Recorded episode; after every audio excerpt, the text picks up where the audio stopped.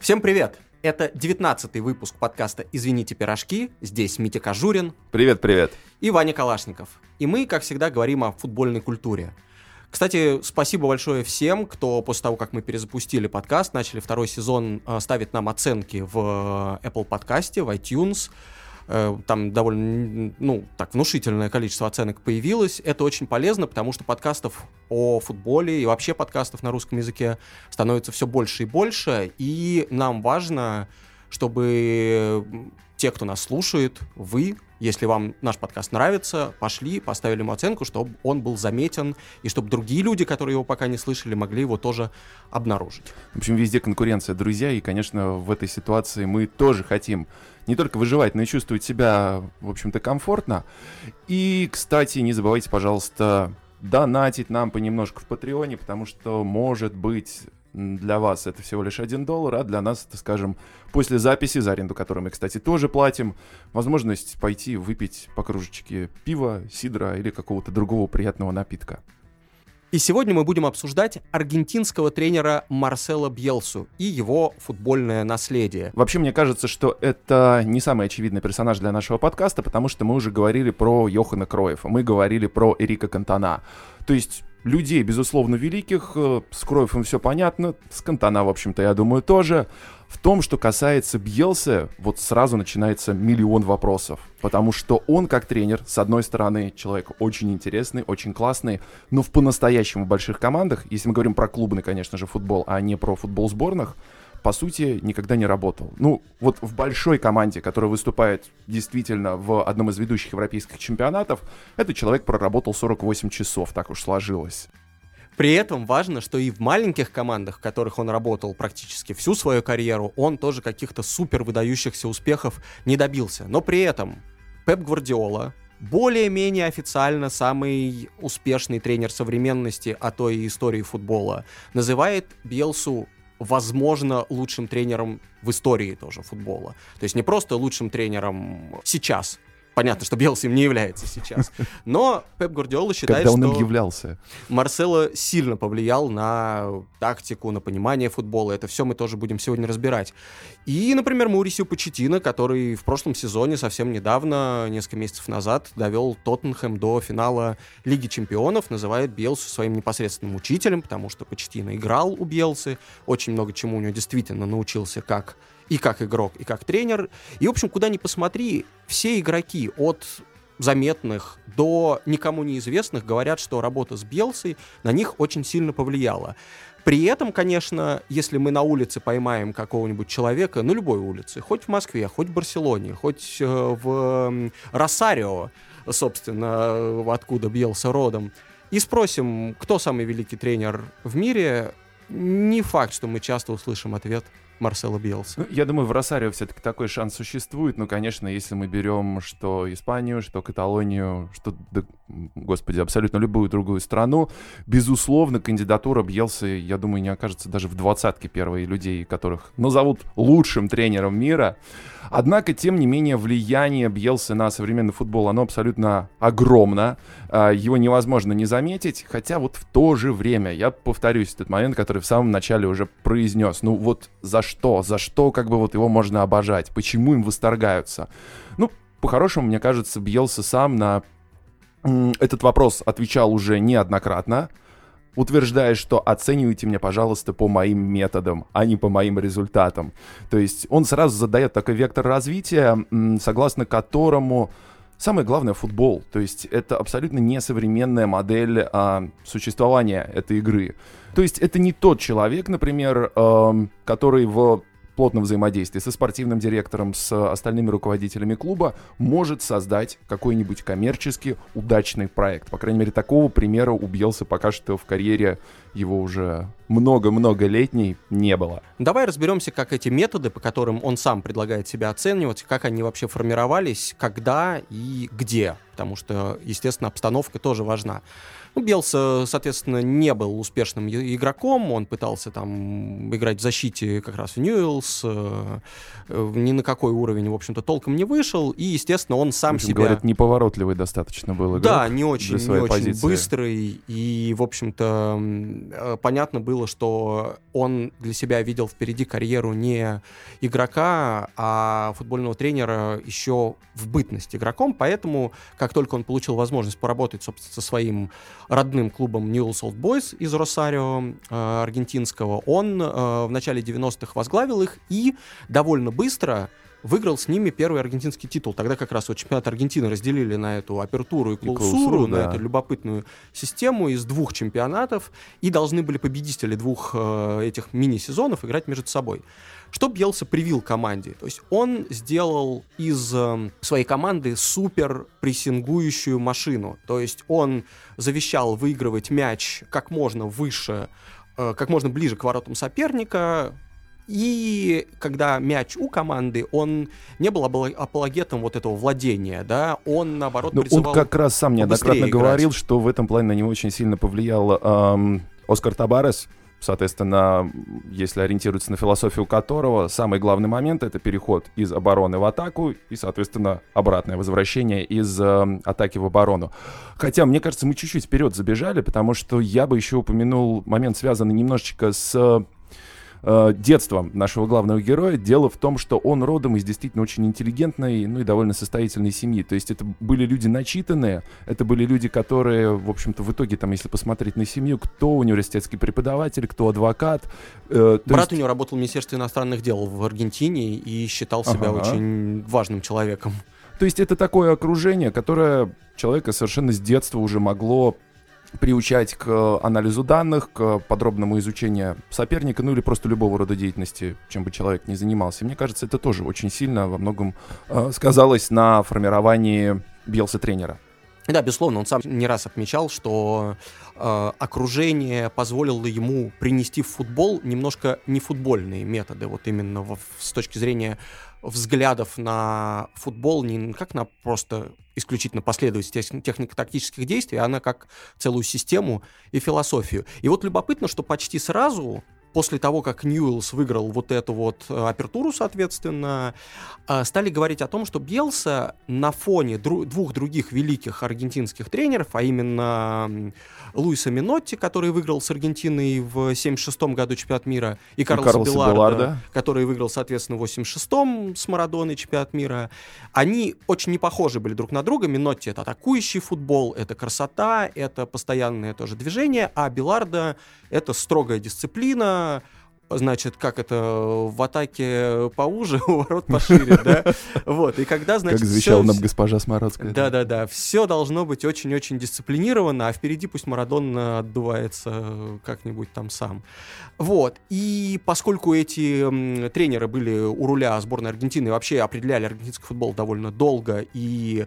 принципиально, то Бьелса стал вот каким-то таким апологетом третьего пути, потому что он был не билардистой, не менотистой, а он, соответственно, положил начало вот так называемому... Бьелсизму, то есть той системе взглядов, которая иногда может вас вознести, особенно в глазах футбольных ценителей, а иногда которая вас может так об землю приложить, особенно с точки зрения результатов и состояния клуба, что может быть очень печально. Ну, слушай, в общем-то, со сборной Аргентины, если взять чемпионат мира 2002 года, например, все печально и получилось. Причем, как говорили, во многом это связано было именно с той самой хваленой методикой Бьелса. Если вкратце, не погружаясь в какие-то серьезные совсем пучины тактические, проблема заключалась, как сейчас принято считать, в том, что по ходу отборочного турнира, когда Аргентина выступала абсолютно блестяще и вообще показала выдающийся результат, с огромным запасом заняла... в южноамериканской отборочной зоне первое место, показывая при этом замечательную игру. Так вот, на протяжении всего этого периода, по абсолютно логичным и понятным причинам, Бьелса получал игроков на короткий промежуток времени. То есть, да, он сам постоянно говорил и продолжает утверждать, что чем раньше произойдут трансферы, которые ему нужны в клубе, тем, конечно же, лучше, потому что необходимо время для того, чтобы футболисты сыгрались. Ну, кстати, возвращаясь к 48 часам и ему стремительному уходу из Лацио, как раз-таки проблема состояла в том, что Клаудио Латита, еще один великий, могучий, конечно, человек, как всегда, не выполнил свои обещания, не купил Бьелса заранее футболистов. Ну и, соответственно, Бьелса обиделся и, конечно же, максимально быстро покинул римский клуб. То есть, дословно максимально быстро. Так вот, основная проблема, связанная с Аргентиной 2002, как сейчас принято считать многими экспертами, сводится к тому, что Бьелсе до начала чемпионата мира команду выдали на целый месяц.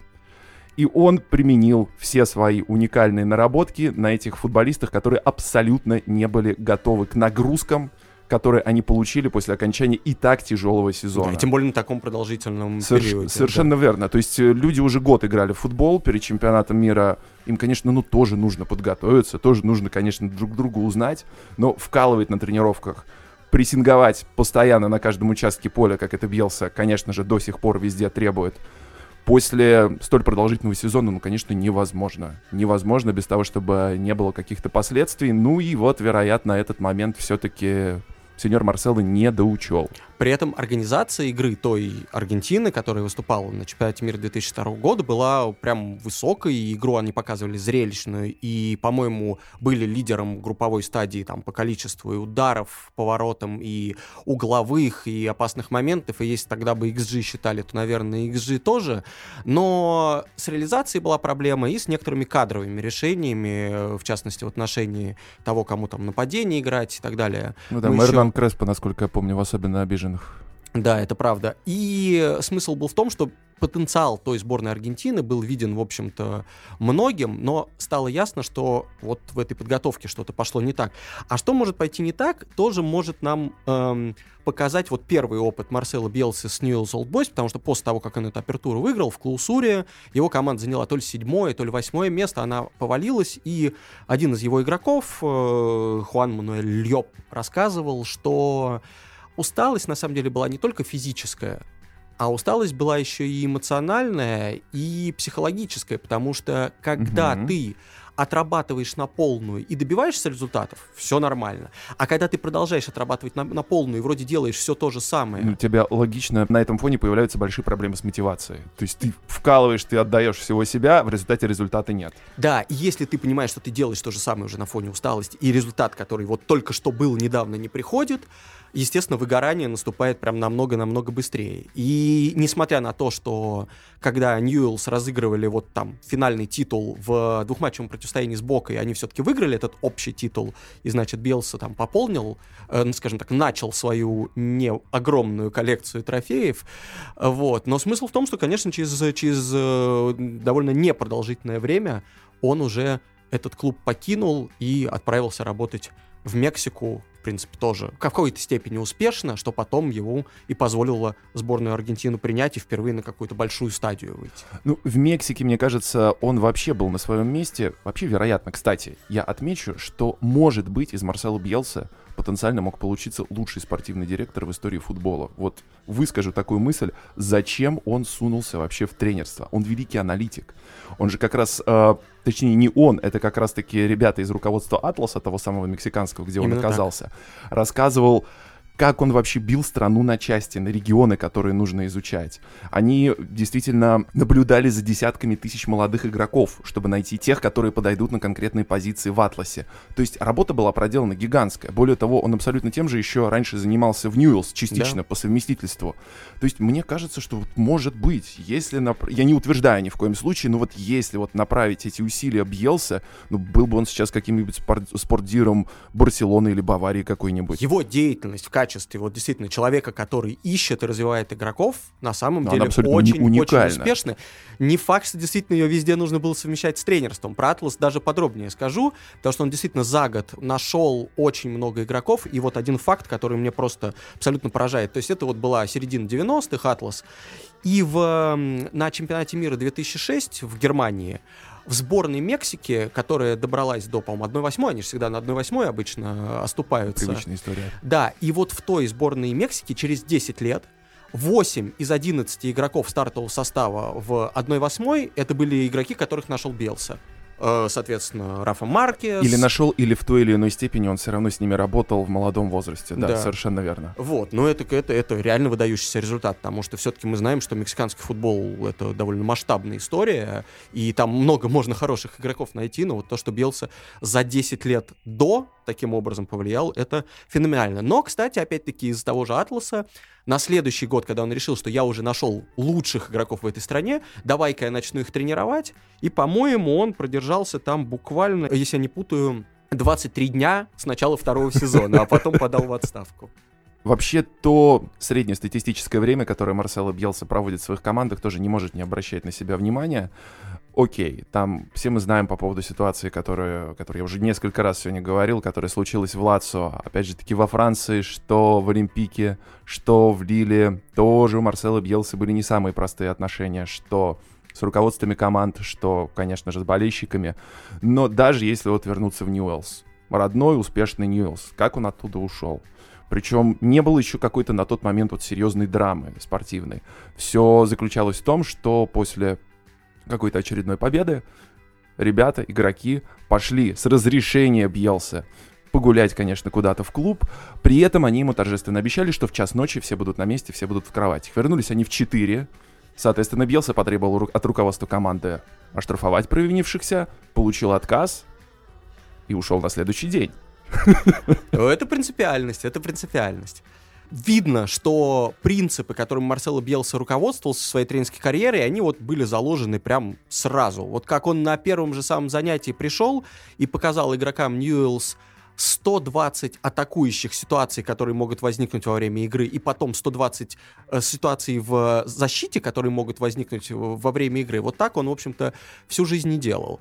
И вот чтобы точнее понять, как именно сложился вот этот миф вокруг Марсело Бьелсы как важнейшей фигуры для аргентинского футбола, мы решили поговорить с аргентинским же журналистом. Его зовут Мартин Альварес, он работает на ESPN, живет в России, очень неплохо говорит по-русски. Кстати, очень советую его YouTube-блог, на который ссылка будет в описании.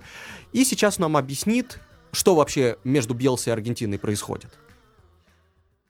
Среди великих аргентинских тренеров точно будут Луис Менотти, который выиграл со сборной чемпионат мира в 1978 году, Карлос Билардо, который выиграл чемпионат мира в 1986 году, Марсело Бьелса при этом выиграл, наверное, разве что Олимпиаду и несколько титулов с Ньюэллс. Но в Аргентине его считают великим тренером. Можешь объяснить, почему? Чтобы понимать Бьелсу, надо понимать тоже Аргентину и аргентинцев. Исторически Аргентина биполярная страна. У нас либо черный, либо белый. Серого не бывает. Но Менотти или Билардо, Марадона или Месси, либо все отвратительно, либо все прекрасно. И с Бьелсой удивительно, наверное, для вас слышат этот, но то же самое. И это, на мой взгляд, огромная болезнь в нашей стране. Мы обычно в Аргентине критикуем всех, потому что это бесплатно. Часть прессы и общественное мнение отрицательно относятся, например, к Месси, потому что он со сборной никогда ничего не выиграл, или тоже к Марсело Бьелсе, потому что, в кавычках, да, он тоже ничего не выиграл. Но Бьелса велик как тренер, мы должны анализировать процесс, и как все игроки его уважают. Если мы читаем аргентинскую прессу, либо СМИ на испанском, мы никогда не будем найти игрока, который говорит отрицательно о Бьелсе. Единственный случай, мы можем говорить о Креспо, потому что на чемпионат мира в 2002 году не играл в стартовом составе. Там было, просто мы много обсуждали. Можно ли играть Батистута вместо с Креспом, как нападающим? И в конце концов Бьелса решил, чтобы Креспо сидел на скамейке и только играл с Батистутой. И в конце концов это был полный провал. Но в Аргентине есть два стороны. Бьелсисты, потому что у нас есть направление, как марксисты, ленинисты, капиталисты и можем так далее говорить. В Аргентине тоже есть бьелсисты, которые, кто поддерживает Бьелси. А те, которые не поддерживают Бьелси, просто говорят, что он неудачный. Мы можем анализировать долгое время, но почему Бьелса велик? Потому что он создает революцию в каждом клубе, где он работает. Он дает инструменты всем игрокам, которые он возглавляет. И это, мне кажется, в конце концов прекрасно. Есть мнение, что перед чемпионатом мира у Аргентины под руководством Бьелсы была очень сильная сборная, но на чемпионате мира не вышла из группы. В Аргентине это считается провалом или стечением обстоятельств и невезением?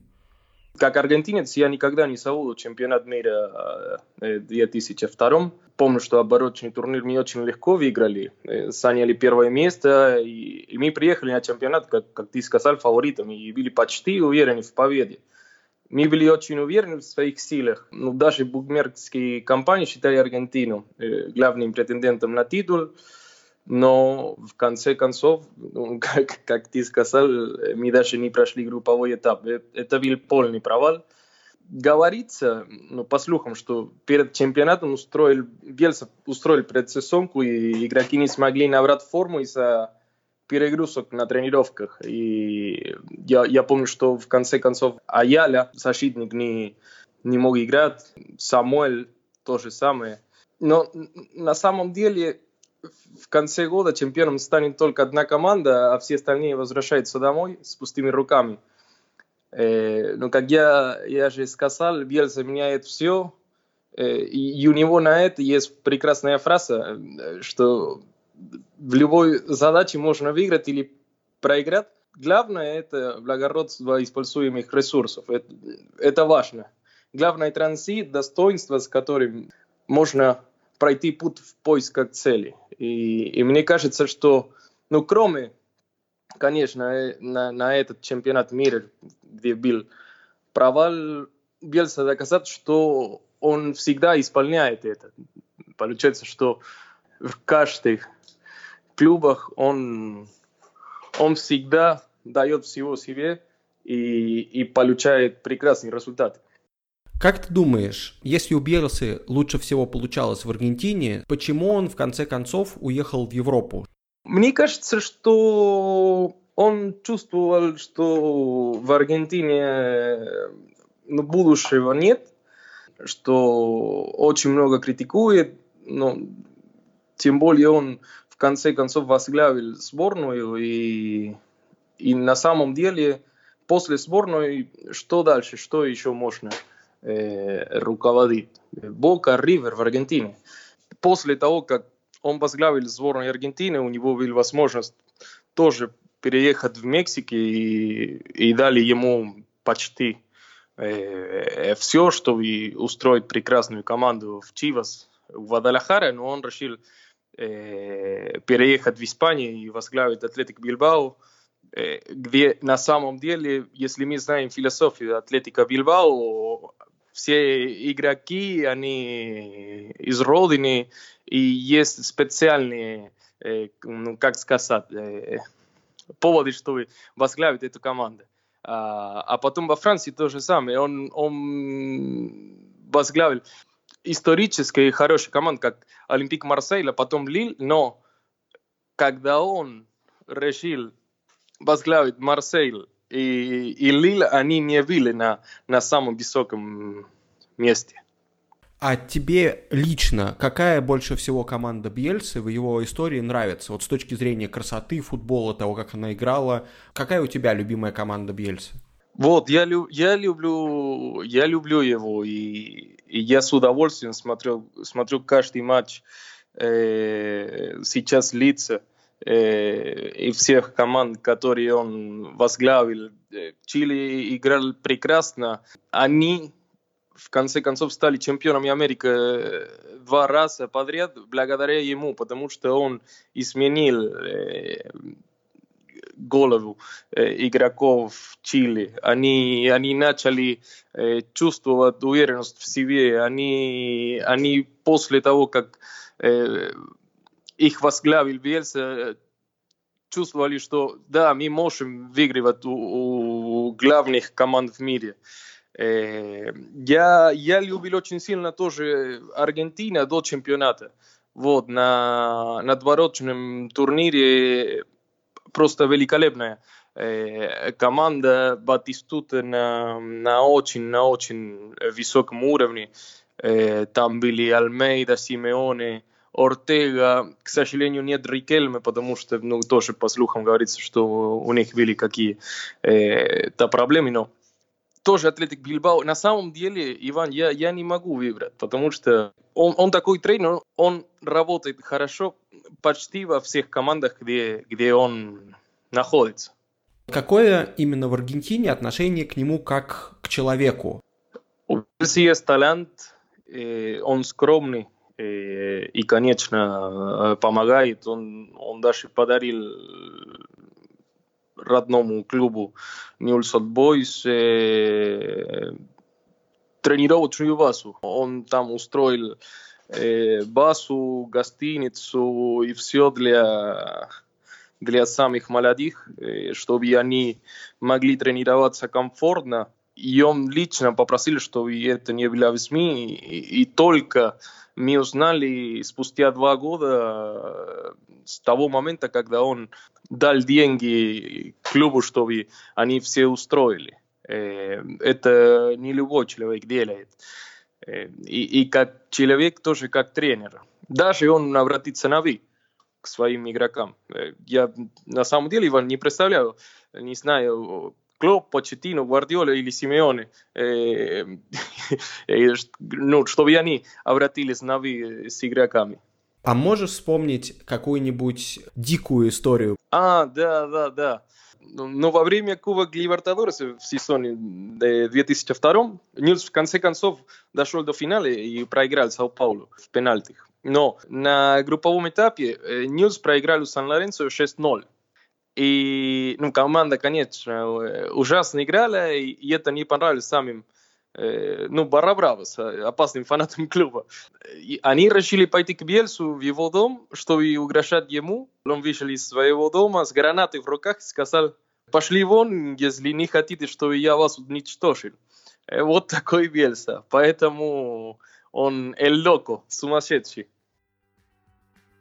Мы с тобой уже обсудили, что происходило, что творилось с Марсело Бьелса в Южной Америке. Я думаю, давай сейчас обсудим вообще, как начиналась, как происходила его карьера в Европе. Потому что тут тоже очень много есть чего рассказать. То есть, если смотреть на всю ситуацию, скажем так, с позиции обывателя, вот Марсело Бьелса приходит и действительно, как орешки, начинает колоть все европейские команды, которые сначала с огромным энтузиазмом его приглашают. Колоть, ты имеешь в виду, обыгрывать или разваливать тех клубов, куда его зовут? Сейчас там. А в результате сами очень рады побыстрее от него избавиться. Пожалуй, наверное, единственным европейским на данный момент исключением из законченных, по крайней мере, историй, можно выделить Атлетик Бильбао. Да извините, друзья, если мы сегодня заговариваемся и вообще как-то пыхтим в микрофон. И дело в том, что пишемся мы прекрасным солнечным барселонским днем на новой студии, а вот тут что-то у нас с микрофонами как раз все в порядке, а вот с кондиционерами, скажем так, не самая веселая история. Так вот, дело в том, что в Атлетике Бильбао у Бьелса, конечно же, 100% получилось. Потому что, во-первых, видимо, суровые баски, все эти жесткие требования Бьелса очень хорошо приняли, очень хорошо стали исполнять. Плюс, конечно же, нужно учитывать контингент игроков, который выступает за Атлетик Бильбао. В общем-то, когда ты собираешь себе клуб по национальной принадлежности или по месту происхождения, опять же таки, не будем забывать про Ньяки Уильямса, все того же, ресурс у тебя очень ограниченный. И, вероятно, во многом исходя именно из этих условий, все-таки как-то ребята баски гораздо лучше поняли, что требования Бьелса соблюдать все-таки нужно, если они хотят добиться какого-то результата. Потому что получается, что им предлагают Месси ты не купишь туда, даже если есть деньги. Который в какой-то момент точно сработает. А дальше уже посмотрим. То есть, на самом деле, мне тут нравится, что очень соединилась философия Атлетика как клуба, и некоторые методы Бьелсы, безусловно, можно было бы очень удачно применить, потому что, смотрите, у нас, считайте, каждый сезон — это как такой отдельный маленький шанс сделать что-то в этих ограниченных условиях. И даже сами футболисты Атлетика, в частности, и Фернандо Йоренте, и Хави Мартинес, говорили, что сначала они все смотрели на него, как на абсолютного сумасшедшего, человек с кличкой Йоренте, и в конце на него так смотрел. Да, приехал. Да, если кто не знает, Бьелсу зовут Эль Локо, сумасшедший, но он, правда, сам не любит этого высказывания, потому что ему кажется, что его распространяют... Потому что, мне кажется, он вообще никого ничего не любит. Что он считает, что это высказывание как бы описывает... Обычно его употребляют, чтобы описать его как человека, а на самом деле, если и применять его к чему-то, то к его, в общем, методам и к его погружению в футбол, и как он там 2 матча, 1 одновременно по двум телевизорам смотрят. Так вот, игроки Атлетика сказали, что сначала они были просто шокированы абсолютно тем, что им предлагают. Потом они просто влюбились в Бьелсу, когда у них стало получаться намного лучше, чем сами от себя ожидали. А потом Фернандо Юренте сел на последний свой сезон в Атлетике на год на банку, и они вообще перестали понимать, что это было. А остальные просто упали на поле и лежали. Ну, кроме Хави Мартинеса, которого вовремя продали. Вот. И еще интересно мне есть цитата Андре Эрреры, который сказал так. У Бьелсы романтический взгляд на футбол, но в последние месяцы сезона мы просто не могли двигаться. Мы были физически истощены. Но, несмотря на это, говорит Эррера, не могу ничего плохого про Бьелсу сказать, потому что, ну, вот как бы такой романтики тоже должно быть место в футболе, то есть даже если у нас ноги отвалились, ну, ребята, вы все равно должны обожать этого человека. И мне кажется, вот в этой цитате вся двойственность, да, заключена. С одной стороны, да, Атлетик доходит до финала Лиги Европы, проигрывает там, соответственно, мадридскому Атлетику, занимает, по-моему, какое-то довольно-таки низкое место в чемпионате, чуть ли не 12-е, что ли, или 10-е. Вот. И, в принципе, понятно, что в следующем сезоне уже не у Бьелсы нет сил, он выгорел сам эмоционально. У игроков нет сил физически. Многих из них хотят продать в другие клубы, естественно, руководство отваливает эти большие деньги, потому что они прекрасно провели кампанию. Кого они там играли? Обыграли Манчестер Юнайтед, ПСЖ, московский Локомотив. У них там очень хороший был список, но я вот с тобой совершенно согласен, что действительно команды Бьелсы не хватает, не только Атлетик, все остальные просто не хватает на какие-то вот решающие стадии сезона. Потому что, да, с Атлетиком Бьелса проиграл финал Кубка Короля, самое главное, проиграл финал Лиги Европы. Но если мы, опять же таки, чуть-чуть все-таки вернемся в Южную Америку, также был проигран финал Копа Либертадорес, также был проигран финал Копа Америка. То есть, ну, у людей действительно не хватает никаких сил и возможностей. И, кстати, у нас вот сегодня уже прозвучала мысль по поводу сравнения бьелсизма с ленинизмом. Это тоже важный момент, друзья, я бы вот отдельно чуть-чуть проговорил. И, кстати, про романтизацию ты тоже сегодня уже упоминал. Так вот, да, дело в том, что... В принципе, в испаноговорящих странах принято романтизировать очень многие вещи. Например, социализм. То есть, если вот в Каталонии даже, чтобы далеко не уходить, выйдете здесь на какие-нибудь индепендентистские манифестации, вы обязательно увидите людей в шапках-ушанках со звездами, с серпами и молотами. То есть, люди, плохо себе представляя, что такое был Советский Союз, все равно считают, что это потенциально была самая справедливая страна на планете, но построить которую в итоге не удалось. Так же, как у Марсело Бьелсы, не удалось построить успешную тренерскую карьеру, однако то, что он делает, это классно. И тот футбол, который показывает его команды, он все равно достоин внимания, он все равно достоин того, чтобы его любили и даже чтобы им восхищались. Да, это ровно та вещь, которую хочется водрузить на знамена, на футболки, на значки, всюду. Я когда... был в Марселе перед совершенно прекрасным и всем запомнившимся матчем Россия-Англия на Евро-2016. Ах, какой футбол! А уж да. Кроме футбола. У меня, помню, единственное приятное впечатление, потому что все остальные впечатления были неприятными от игры, от того, что до происходило и после. Да и город, в общем, сам такой специфический. Но очень хорошее впечатление у меня осталось от того, что вокруг стадиона Марсельского Олимпика, вокруг велодрома ездила большая белая машина, на котором было написано «Бьельса пор сьемпре» или что-то в этом роде. Ну, то есть «Бьелса навсегда».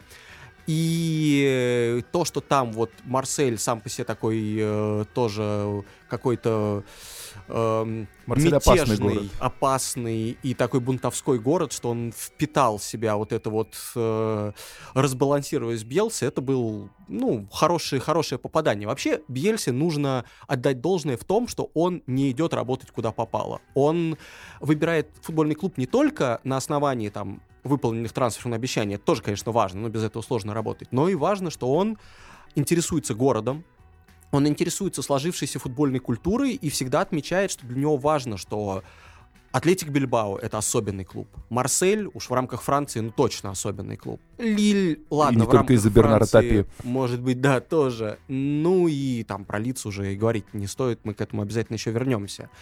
Так вот, и марсельский период тоже, в принципе, который...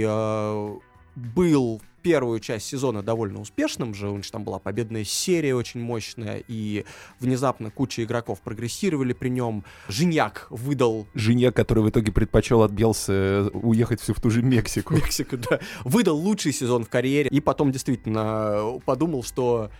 Но после этого-то я, видимо, дождусь последнего хорошего денежного предложения и уехал клепать голы в Мексику. И точно так же, когда ближе к концу сезона опубликовали видео с тренировки Марселя, где Марсело Бьелса буквально бегает за игроками, которые тренируются, чуть ли не раздает им пинки, хлопает их по спине, кричит на них очень громко. Так сказать, ничего, никакого, понятно, что это никакой агрессии, просто он максимально их мотивирует, и после этого там Бенджамин Менди и его друзья по команде, они просто после обычной тренировки лежат, и, в общем, у них раскатан язык там на метр, да, куда-то в сторону, и видно, что это просто максимум в каждой секунде, в каждом упражнении. И, конечно, такие вещи всегда дают результат моментальный, но очень-очень редко дают результат на длинной дистанции. Мне, кстати, вот тоже захотелось поговорить на тему того, насколько все-таки меняется периодически методика Бьелса. Потому что Роберт Аяла, на тот момент еще более-менее молодой Аяла, говорил, что во время тренировок Бьелса зачастую разделял игроков так, что типа я нападающих не видел по несколько дней. То есть защитники тренировали сами по себе, полузащитники, соответственно, тоже самостоятельно, и нападающие вообще в другое от нас время чем-то там своим занимались. Мы встречались на какой-то генеральной репетиции, прогоне назовем это, если уже сразу не на матче. В то же время, если как раз-таки все-таки уже продолжать на тему Европы и взять времена Лиля, бывшие игроки Лили вспоминали, что начиная с одной из первых тренировок предсезонных, Бьелса попросил построить прямо вот рядом с тренировочным полем какой-то такой надувной шатер, поставил туда кондиционеры, попросил провести Wi-Fi, который, конечно же, в ночное время отключается, и потребовал, чтобы все игроки жили вместе, одной такой большой коммуной, то есть не просто на тренировочной базе, а максимально вместе, чтобы вот создать этот командный дух, по крайней мере, вот по мнению Бьелса, очень важные, существующие. То есть мне кажется, что сами по себе эти методики, они очень-очень разные. То есть, с одной стороны, вот разделять так игроков, пусть даже на тренировках, с другой стороны, вот пытаться объединять людей. Я бы, конечно, тоже сплачивался на их месте, честно говоря, учитывая то, что все оказались в общей беде, по крайней мере, с точки зрения физических нагрузок. Тут еще важно, что в Лиле, как только Бьелса пришел, он сразу выгнал 12 игроков оттуда. Причем большинство из них были опытными, проверенными, и, в общем, они... Но не соответствовали моральному облику. Да, он хотел строить новую молодую команду. Тут, скорее, вопрос был в том, что опять игроки не поняли, что, окей, да, они не подходят новому тренеру, но у них не было даже шанса доказать, что, в общем, они не знаю, чего-то стоит. С другой стороны, Бьелса же, его метод заключается в том, что, безусловно, перед этим он посмотрел, наверное, все матчи Лиля за все доступные ему сезоны, составил свое мнение, то есть, наверное, с его точки зрения внутренне он поступал логично. Он сказал, вот эти 12 мне не нужны, а вот 12 этих молодых нужны. И, хотя, конечно, со стороны это выглядит негуманно, и реально, вот 12 человек, надо же всем как-то объяснить, в общем-то, почему это и вдруг их отправляют куда подальше. Может быть, многие из них были абсолютно счастливы у Лили и не собирались никуда уходить. Конечно, для вот такого разговора один на один эта ситуация сложная, а Бьелса ее просто избежал тем, что уволил, и говорят, он 45 секунд он с ними провел вот эту речь, за 45 секунд, видимо, успел назвать 12 фамилий и сказать каждому «до свидания». Мне кажется, это он еще свою все-таки лицевскую методику не придумал, потому что, если помнишь, он, как только пришел в клуб, сразу попросил посчитать кого-то в руководстве, сколько часов в среднем работает болельщик Лидса для того, чтобы, соответственно, получить возможность купить билет. Выяснилось, что это 3 часа, поэтому на 3 часа Марсело Бьелса выдал игрокам Лидса, соответственно, какие-то манишки специальные, метла, совки, и отправил их убирать территорию вокруг Элланд Роуд. Да, это очень прям абсолютно бьельсистский метод, такое сокращение дистанции между внутренним этим миром, который в футболе существует, и внешним. При этом он сам еще часто говорил, что он не старается не сближаться с игроками, то есть если создается впечатление, что он там действительно их контролирует 24/7 и там, так знаешь, далее. По-моему, была прекрасная фраза, уже не помню от кого, мы с тобой подружимся после окончания карьеры. Да-да-да, это идеально, это характеризует Бьелсу, да, на все 100. Так вот, он иногда специально не сближался с игроками, чтобы не видеть в них людей, то То есть и его знаменитая цитата, что типа «если бы игроки не были людьми, то я бы все время выигрывал», она, в общем, показывает на то, что он, конечно, бы рад был бы из вот этой вот биоконструкции, понимаешь, которая прессингует где-то там у чужих ворот, вынуть все человеческие качества. И я думаю, что... Кстати, интересно, Марсело Бьелса, наверное, как мотиватор индивидуальный, наверное, это полный провал, да? Как мотиватор коллективный, я думаю, скорее, мы все делаем это и получаем скорее успех. Это человек, который может оказывать большое влияние на коллектив, но с точки зрения индивидуальной эмпатии, я думаю, что Марсело Бьелса — это как раз тот человек, на которого ориентироваться не стоит. Возможно, он знает, как развить индивидуальные качества конкретного игрока, игровые, но вот... Ищет ли он подход, как, знаешь, один игрок любит, чтобы на него наорали, а другой любит, чтобы его только хвалили? Вот, думаю, это, конечно, Марсело Бьельса, скорее всего, никогда... По крайней мере, вот за это его никто никогда не благодарил, насколько я помню. А сейчас, как мы уже сказали, Марсело Бьелса работает в клубе Лидс Юнайтед. Вот второй сезон пошел, вроде не уволился, да, он пока еще? Нет, все на месте. Это шутка. Держатся ребята. Держись, Марсело. Смысл в том, Держитесь, ребята. Ребятам тоже нужно держаться. Это была очень большая новость, на самом деле, несмотря на то, что Лидс Юнайтед уже давным-давно играет в чемпионшипе. И именно потому, что, во-первых, это клуб, который многим запомнился своими не очень продолжительными периодами величия, да, то есть коллективные... Мне кажется, как раз клуб-то всем запомнился именно благодаря Дэвиду О'Лири и его замечательному детскому саду, который как раз-таки на рубеже тысячелетий замечательно выступал и в Англии, и в Лиге Чемпионов. Но потом, да, я, в общем, не стану никого обманывать, я так же, как и гигантское количество болельщиков не только в России, но и по всему миру, я тогда этому обаянию поддался, и, конечно... Когда-то молодой Алан Смит, молодой, господи, Ли Бойер, Харри Кьюэлл, Джонатан Вудгейт, еще здоровый. Когда в воротах был Найджел Мартин, но за его спиной уже маячил молодой талантливый Робинсон. Ну, конечно, это все до сих пор вот у меня в крови кипит. До сих пор я вспоминаю эту команду и переживаю исключительно позитивные эмоции, ну, которые, наверное, происходили вплоть до полуфинала Лиги Чемпионов против Валенсии. Однако со временем произошли определенные трансформации, в результате которых мне сейчас кажется, что Лидс Юнайтед — это клуб для Марсело Бьелсы чуть ли не идеальный. Почему? Потому что, да, конечно же, после всех тех успехов в 2003, если я правильно помню, году, Лидс опустился в чемпионшип, и, конечно же, все на тот момент ожидали, что, ну, хорошо, полсостава-то мы распускаем, но через годик, максимум через два, обязательно Лидс вернется в АПЛ. Однако спустя несколько лет произошла совершенно другая ситуация. Лидс опустился в Лигу 1, и, конечно же, клубом стал вот с великой историей, но, тем не менее, с отсутствующими возможностями вот в современном, в реальном мире, здесь и сейчас.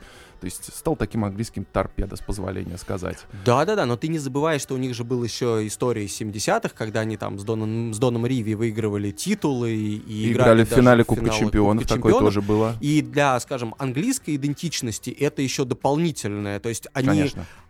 История уходит чуть дальше корнями, и главное, тогда же тоже было очень много таких турбулентных, неоднозначных моментов, когда, например, эту мощную команду называли Dirty Leeds, то есть считали, что они играли грубо, грязно, и соперников скорее подавляли. Ну, и потому что, если уж ты до туда дошел, потому что так и было, потому что это были костоломы. Конечно.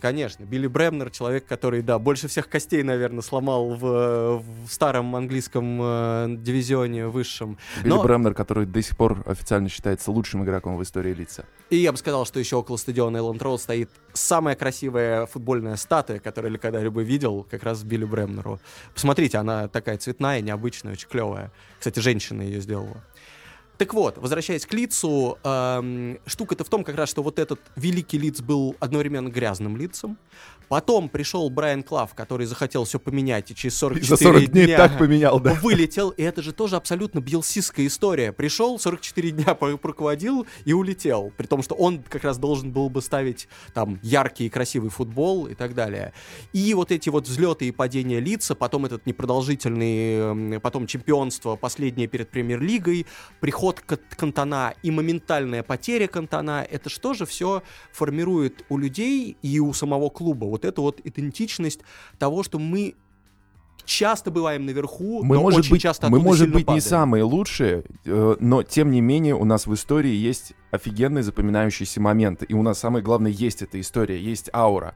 Может быть, у команды сейчас полностью отсутствует игровая философия, Ну да, извините, я сейчас не про стеночки и забегания, конечно же. Но, тем не менее, существует очень мощных ребят. Потому что лица — это, конечно, величина. Как ты уже сегодня говорил, совершенно верно, как мне кажется.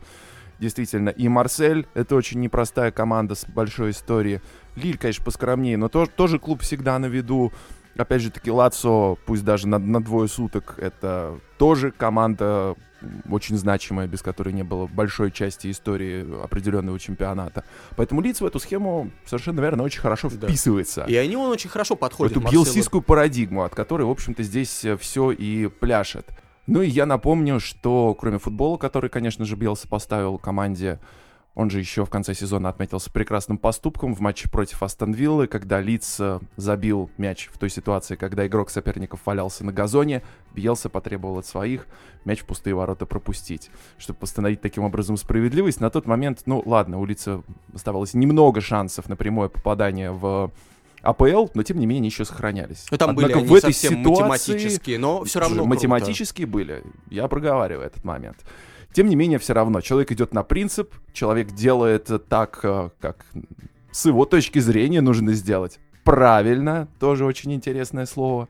И, в принципе, мне кажется, что это те результаты и те поступки, на которые Лидс мог рассчитывать, еще только назначая Марсело Бьелса. Потому что, если называть вещи своими именами, руководство Лидса, самые разные руководства Лидса, которые были у руля команды за это время, уже чего только не пробовали и кого только не назначали, чтобы по-настоящему великий клуб вернуть в премьер-лигу. Не работает, что у нас остается? У нас остается динамит. Ну неси динамит. Здравствуй, Марсело. Да, и, кстати, то, что они точно совершенно не могли предвидеть, если, например, благородство Бьелса — это как бы вещь, с которой мы знакомы, и, в принципе, ну, а кто еще так мог поступить вот в данной ситуации? Мы не ожидали, что это произойдет, но мы знали, что Марсело Бьелса может так сделать, конечно. А вот что удивило многих в Англии, это то, что Марсело Бьелса послал своего помощника шпионить за тренировкой клуба Дерби-Каунти, чтобы лучше подготовиться к матчу с Дерби-Каунти, а потом, когда это стало известным, и английские газеты стали возмущаться, он собрал пресс-конференцию, где провел, значит, огромную, самую-самую интересную презентацию PowerPoint в истории. Это великолепно было абсолютно, потому что, во-первых, человек, ну что ж там, мужчина, сел в лужу. Что он делает в этот момент? Он говорит: я сел в лужу, я был неправ, я ошибся. Да, ну, с моральной точки зрения, ну да, наверное, тоже нехорошо так было делать.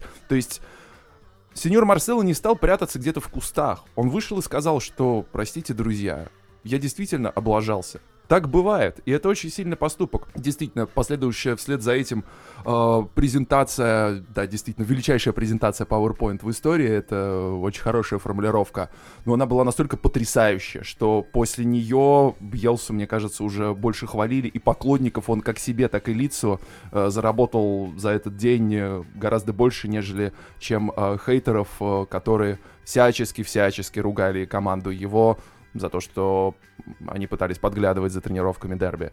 И он сам постарался подчеркнуть, что это не, скажем так... не инициатива клуба, а именно самого Бьелса. Во-первых, да. И он объяснил, что это его личная история, это не победа любой ценой, это там не цель, оправдывать средства, это даже чуть тоньше. Это он не может быть спокоен, если он понимает, что он не сделал абсолютно все для того, чтобы добыть победу в данном клубе. И что есть еще какая-то информация, хотя бы толика, которую он не разжился и которую может использовать в предстоящей игре. Именно. Это его преследует на протяжении всей карьеры, и он много раз вот именно что эмоционально выгорал и сам формулировал, что он это делает именно потому, что он не может снизить уровень требований. Даже если он видит, что его игроки уже падают с ног, даже если он понимает, что интенсивность его тренировок и степень вот это вот его анализа и предматчевых установок просто уже не умещается в не самые развитые головы футболистов 20 там с лишним лет, он все равно не может остановиться. Еще в Аргентине когда-то он в какой-то момент аж в монастырь хотел уйти и отходил от футбола там чуть ли не на пару лет,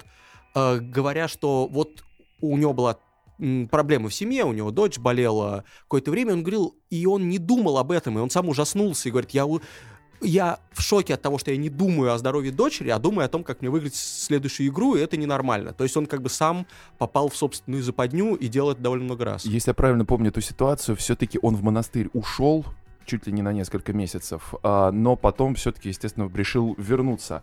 Я вообще, ну, опять же таки такой домашний диванный психолог. Я это отчасти как раз-таки связал бы, наверное, с тем, что у человека очень, может быть, даже слишком живой ум. И, соответственно, этот ум иногда нужно охлаждать. Соответственно, монастырь, вероятно, был таким способом, ну, немножечко как бы оттормозиться сеньора Марсело. Возможно, я тоже... Просто, чтобы не сойти с ума. Сори, раз уж мы здесь там уселись на кушетке психоаналитические, но... Вот мы на серьезный анализ ни в коем случае сейчас не претендуем. И не. Если у кого-то бёрнаут, не делайте то же самое, что делает Марсело Бьелса, и нашим советам тоже не следуйте, но... Именно потому, что это с ним случалось много раз, он это признавал. Вот и любопытно лично мне, почему Марсело Бьелса не нашел способа именно непосредственно с этим бороться. Я не знаю, что это может быть. Может быть психотерапия, может быть вот какие-то... Может быть медитация, может быть что-то еще. Алкоголь, другие всякие веселые вещества. Ну, мата, да, там и так далее, что там любят в Аргентине. Может быть, мы не знаем. Я думаю, что если бы он это нашел, он бы рассказал. Даже если бы он попробовал, он бы тоже рассказал. А так с ним случались очень, вот, так сказать, даже...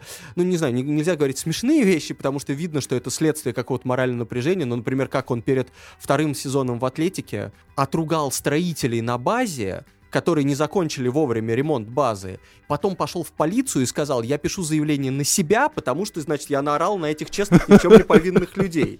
То есть вот такая штука. Или, значит, соответственно, вот как его постоянная обсессия на всяких ритуалах во время матча. В Марселе, если помнишь, он сидел на холодильнике, да, таком на... Совершенно верно, я еще вспомнил по поводу «Атлетика». Потому что в «Атлетике» он по технической зоне всегда перемещался ровно по 13 шагов. Да, и когда его спросили на пресс-конференции об этом, он сказал... Да вам заняться нечем. Да, вы лучше по футболу смотрели, чем концентрировались на том, что делаешь 13 шагов. Но заметь, он не опровергнул, он действительно делал 13 шагов. И, естественно, он не стал объяснять, как бы, зачем и так далее. Но вот может быть, если бы такие штуки для него работали, может быть, на самом деле он бы был... не знаю, чуточку стабильнее, что ли. Я не знаю, как это правильно сказать. Ну, ты же видишь, холодильник — это не 13 шагов. Меняются все-таки системы, меняются подходы. Ну, в Лидсе, да, он на ведре сидел. Он сказал, что ведро удобнее перевернутое, чем холодильник. Да, есть что-то, конечно, стул не предлагается.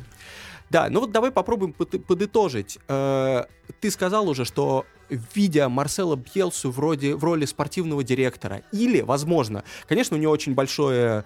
эго и представление о себе как о крутом тренере, которым он, безусловно, является. Но я думаю, если бы Марсело Бьелса был для Алекса Фергюсона, условного, тем, кем был для него Карлош Кейруш, я думаю, это был бы просто супер... Я не знаю, уже тогда можно было бы закрыть вообще все чемпионаты футбольные, кроме ФНЛ, потому что это даже для Марсело Бьелса слишком.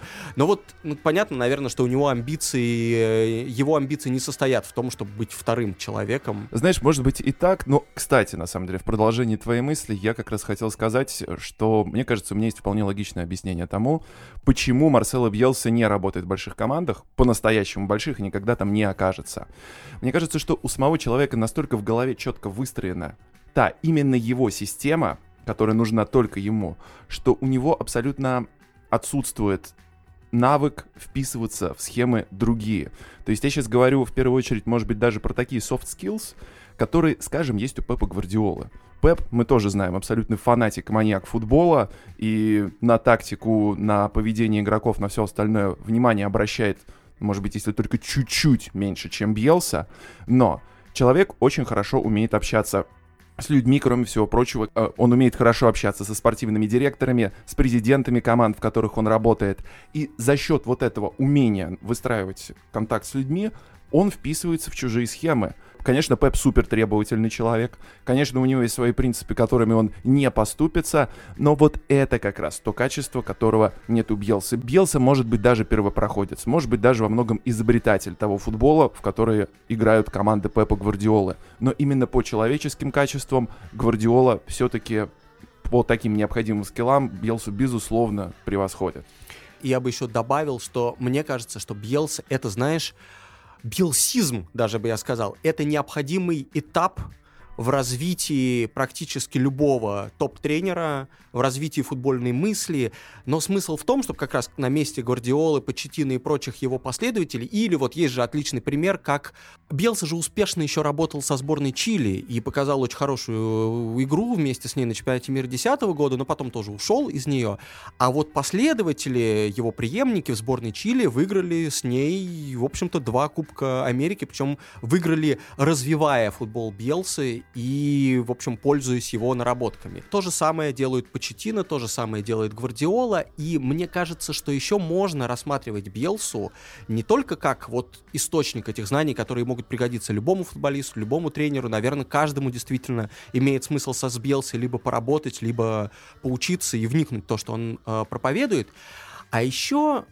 Возможно, на месте некоторых руководителей клубов я бы рассматривал Бьелсу как этап для строительства клуба.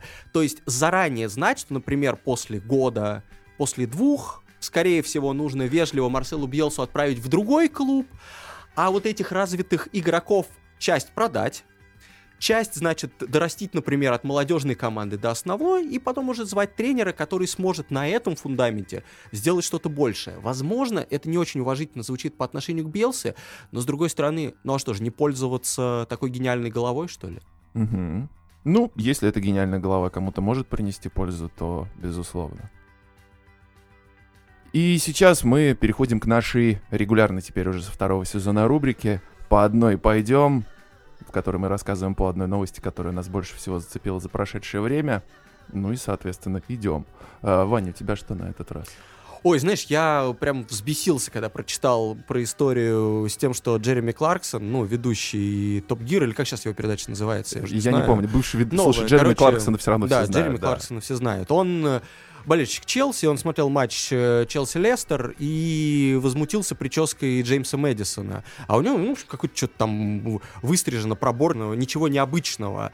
И вообще Кларксон часто так делает. Он пишет, что чем больше времени ты проводишь, значит, у парикмахера, тем хуже ты играешь в футбол. И что хочешь сказать Джереми Кларксону? Ему, в общем, Мэдисон и так довольно хорошо ответил, что тебе, в общем, тебе немного твоей причесок в жизни осталось. Честно говоря, довольно жесткий ответ был по поводу стрижек. Мне понравилось. Это уже достаточно. Просто хотел сказать, что когда еще были новости, да, что Берлускони там команду 3-го дивизиона собирает без причесок и, значит, и татуировок. Да изменился же футбол. Современный футболист, он не только тот футболист, который должен все доказывать на поле. Он, помимо прочего, должен там 2-3-4 раза в неделю считать тренировки, пресс-конференции и так далее. Он там должен выглядеть хорошо. Это часть образа современного футболиста. Уже давно нет никакого абсолютно противоречия между тем, как футболисты выглядят, и тем, как они играют. И еще хочется Кларксону вот просто помахать рукой и напомнить, что человек самый... такой неухоженной прической, ну, который, по идее, должен был бы понравиться самому Кларксону, человек с самой неухоженной прической в Великобритании, который явно там не обращает на нее внимания, это Борис Джонсон, нынешний премьер-министр, это человек, который, Джереми, к тебе обращаюсь, который твою Великобританию скоро развалит нафиг. Второй подкаст подряд у нас заканчивается Борисом Джонсоном, да что ж такое? Болит у меня, не могу. Ладно, я, наверное... закончу новостью чуть менее масштабной, и которая вообще связана с нашей сегодняшней темой обсуждения, и даже конкретно с лицом. Дело в том, что вот буквально только что на Амазоне вышла замечательная документалка про Лидс Юнайтед, которая называется «Take Us Home». Ну, то есть это приблизительно все та же самая история, которая была сделана уже и с Манчестер Сити, и с Сандерлендом. Выдающееся как раз кино, которое мы уже обсуждали. «Take Us Home» вышел уже весь сезон, поэтому у кого есть возможность, смотрите его. Надеюсь, конечно же, есть вариант сделать это легально. Макс Раждан, журналист от The Guardian, у которого я прочитал как раз вот буквально на днях, наткнулся обзор этого сериала, который я сам, честно, еще не успел посмотреть, пишет, что, ну, в принципе, фильм очень классный, фильм очень крутой, и его стоит посмотреть не только поклонникам Лидса, но и, в принципе, всем любителям и английского футбола, и футбола в целом. Но, говорит, по его итогам все-таки я лично больше узнал о бабушке Калвина Филлипса, чем о Марсело Бьелсе, потому что Марсело Бьелса великий приблизительно в 6-й серии там все-таки появляется на экране, как создатели отдельно это рекламировали, впервые за 20 лет sit-down интервью.